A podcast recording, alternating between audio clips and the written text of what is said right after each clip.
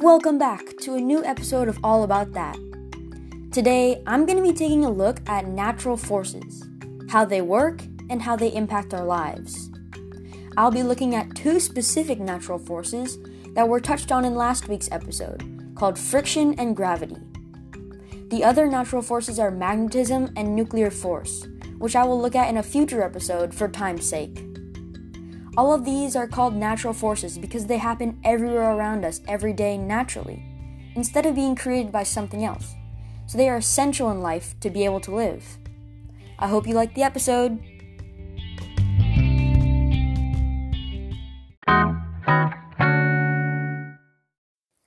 To start off today's episode, I will talk about friction. Friction is basically a fundamental force that opposes motion. Anytime one object tries to slide across another, friction stops the motion. To try to make friction a concrete idea, try to imagine a giant hand pu- uh, pushing back with force whenever two objects slide past each other. For example, when you are sliding with socks across a smooth floor, imagine a giant hand applying force back to you in the opposite direction of where you are going, therefore stopping your movement. This is the only reason you eventually stop. If nothing was there to stop you, then according to Newton's first law of motion, you would keep going in a straight line forever until a different force stopped you, like somebody sticks out their leg and stops you then. This is why friction is so important. Sometimes it may be quite annoying, like when you want to have fun sliding across floors, or when you are swimming and friction is slowing you down. But other than that, friction is incredibly important to do anything. Even the slightest flick or touch to an object would cause it to start to move forever in one direction if friction was not there to stop it. Now, thinking about friction, you may be wondering how friction stops certain things, because if you have not tried this, when you slide across the ground with socks, friction seems to have less impact, and you go farther than when you attempt the same thing with shoes on. With su- with shoes on, uh, you barely go an inch before falling forwards. So why does this happen? This happens because friction stops things differently based on the material they are made of, the surface they are on, and their mass. Material, surface, and mass are the three main factors of friction, but outside conditions like air and being in water are big additions to friction as well. Materials are affected by friction differently because they can either be coarse materials with li- with lots of little bumps like sandpaper, or smooth materials like cotton. Rough materials generate more friction than smoother materials for one key reason, which is that friction is applied to all those little bumps on the materials, which makes a lot more force that pushes back. On the other hand, a smooth material limits friction to one smooth surface, which creates a lot less extra friction. Let's go back to the sock and shoe example. The sock is made of soft cotton because the whole point behind socks is to be soft and cushion people's feet. This causes there to be very little friction uh, to one surface, and so you can slide across the floor. Now, with the shoe, shoes are designed to be grippy and not let you fall while climbing things or walking. This means that companies use many different designs and materials on shoes to maximize friction through placement of different rubber pieces and different materials. This is why when you try to slide with shoes on, you cannot go very far and fall forwards. Friction affects all the little parts of rubber and patterns on the shoe, with maxi- uh, with which maximizes the friction affecting it. Um, you can, if you look at the bottom of your shoes, first of all, they are made of rubber, and the material definitely affects things. Like, uh, you can slide across cotton, but you can't really slide across rubber as easily. And also, if you notice, there are lots of little rubber pieces on your shoes and little bumps everywhere that each apply friction differently. Um, the second thing that affects friction is the surface. Surface affects friction much like materials do. If a surface has a lot of little dust particles on the floor, they all generate friction of their own, which makes more overall force applied. Smooth surfaces, on the other hand, apply friction on one surface and do not have many little additions to the friction.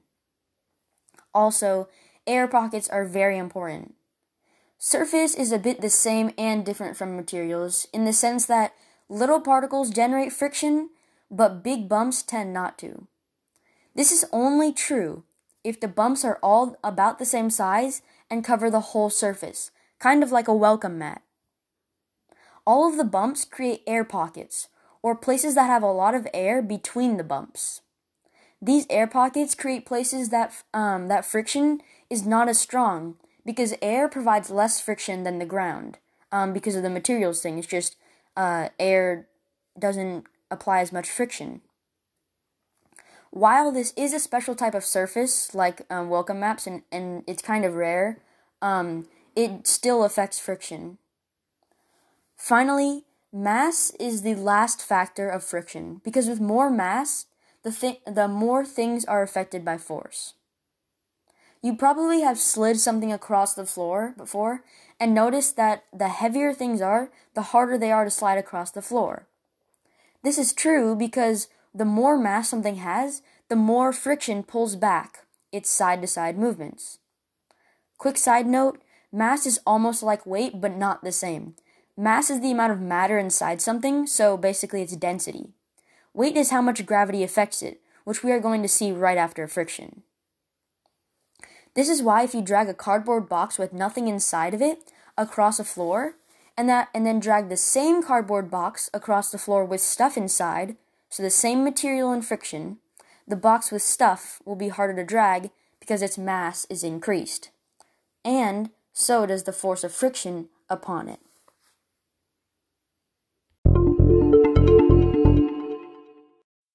Now we have to talk about gravity. Gravity is the force that brings things to the center of the largest object around, or the object with the most mass.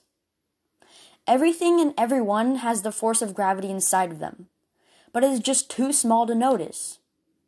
When holding a grocery bag, it is crazy to think that actually all of the objects in the bag are pulling each other to their center as well as you pulling them, without doing anything. But the groceries in your gravity is so small that nothing actually moves. The Earth's gravity, on the other hand, is very strong, so everything around the Earth uh, feels the pull of its gravity and is pulled to the center of the Earth. This is why when you try to jump up, gravity pulls you down to the uh, to the ground, because you are being pulled to the center of the object with the largest gravity. One thing that is important to know, though, is that the pull of gravity happens between both objects. Earth is constantly applying gravitational force to everything on Earth, but the objects are also always applying gravitational force back. The Earth's gravity is just so much stronger than the objects, so um, the objects go to the center of the Earth instead of the Earth going to the center of the object. Now, you may be wondering what affects the strength or, or force of something's gravity. Well, to answer that, we have to look at two different factors. These two factors are mass and distance. First of all, mass decides the amount of gravitational force something has. If an object has a larger mass, it will have a larger gravitational force. This is also why the Earth has so much more gravitational force than us, and pulls us to the ground.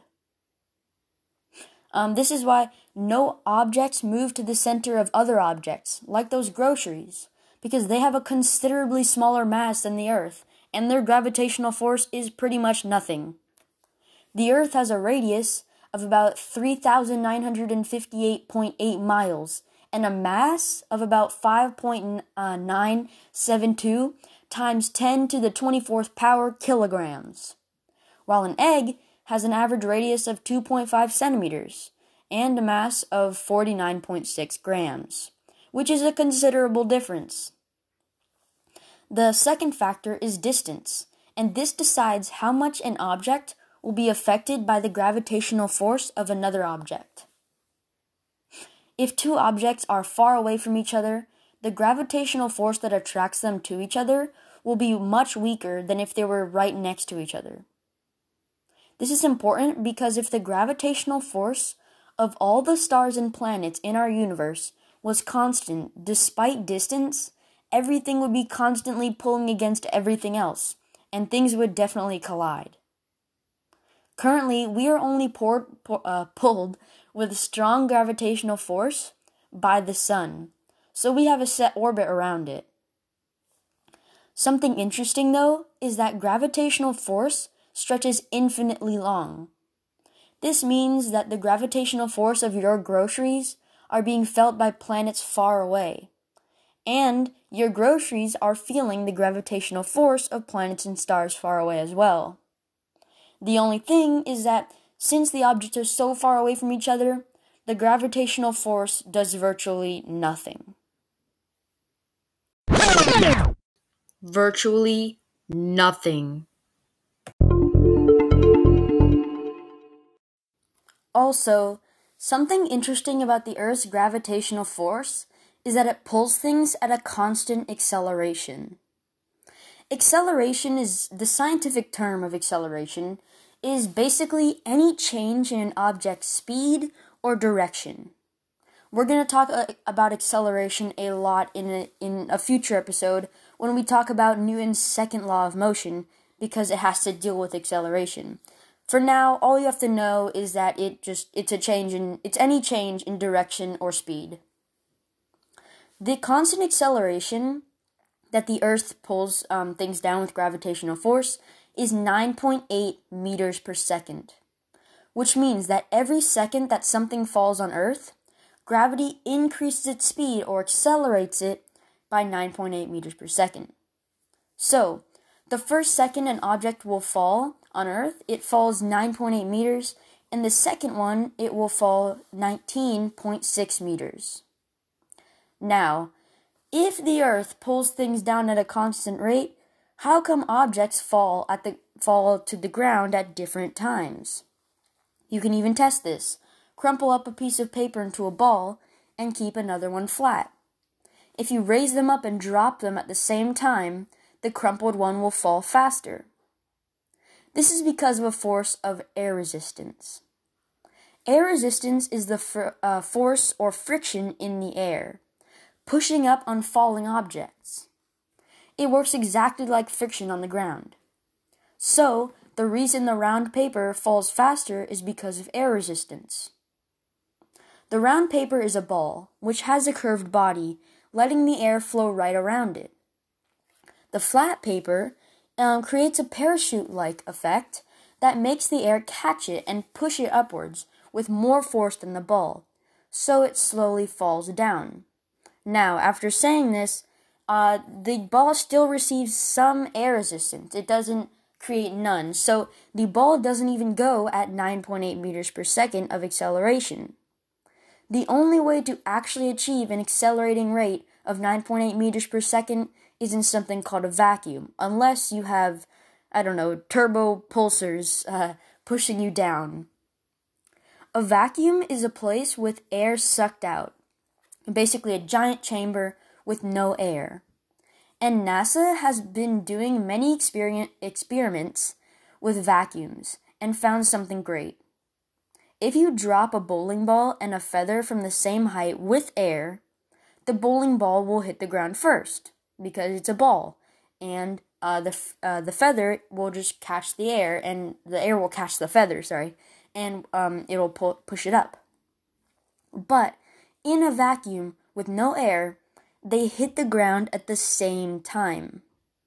This shows how without air catching the feather and pushing it upwards, gravitational pull is always constant. Finally, I'm going to briefly touch on weight and mass. Mass is the amount of particles of stuff inside something. So if two objects are the same size, the one with the greater mass is the one with the greater density, basically. Weight, on the other hand, is actually the amount of force that gravity pulls you down with uh, when you're on the ground. Now, weight, or sorry, not weight, mass is a huge factor in gravity, as I talked about um, before. If you have a larger mass, your gravitational force, or the gravitational force applied to you, is going to be larger, as well as your gravitational force is going to be larger. So, if you are bigger, if you have more mass, the Earth's gravitational force will pull you down with more force, and so you weigh more. Um, this is how scales measure uh, weight. They measure how much force you push down with. Something important, though, is you can only measure weight when you are standing on the ground with something like concrete to push down on. If you are falling, uh, it's weight doesn't really matter. Or you can't really measure weight. It does matter, but you can't really measure weight when you are falling, because everything is pulled at a constant acceleration. Uh, something very important, though, is that mass is always constant and will never be changed by a force, but instead it can be changed by an action, like eating cake. Weight, on the other hand, depends on gravitational force. It can also be changed by an action like cake, which will increase your weight, but um, it also depends on force. So if someone goes to a planet with more gravitational force, like Jupiter, they will weigh a lot more than on Earth. And vice versa, like on planets that have very little gravity, or um, like Mars or, or our moon, um, you will weigh a lot less. Uh, on, on the moon, you weigh one-sixth of what you weigh on Earth. So astronauts, um, who are people who land on the moon, can jump really high on the, on the moon compared to the Earth.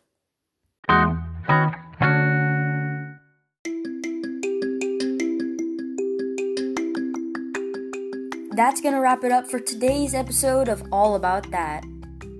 This week's wondering is what other invisible forces are out there. If you have used a compass, you may know that the needle spins on its own, and that things stick to your fridge called magnets without even doing anything. That is not friction or gravity, alright. What could it be? Think about it. Thank you so much for listening. Bye. Cue the rock outro.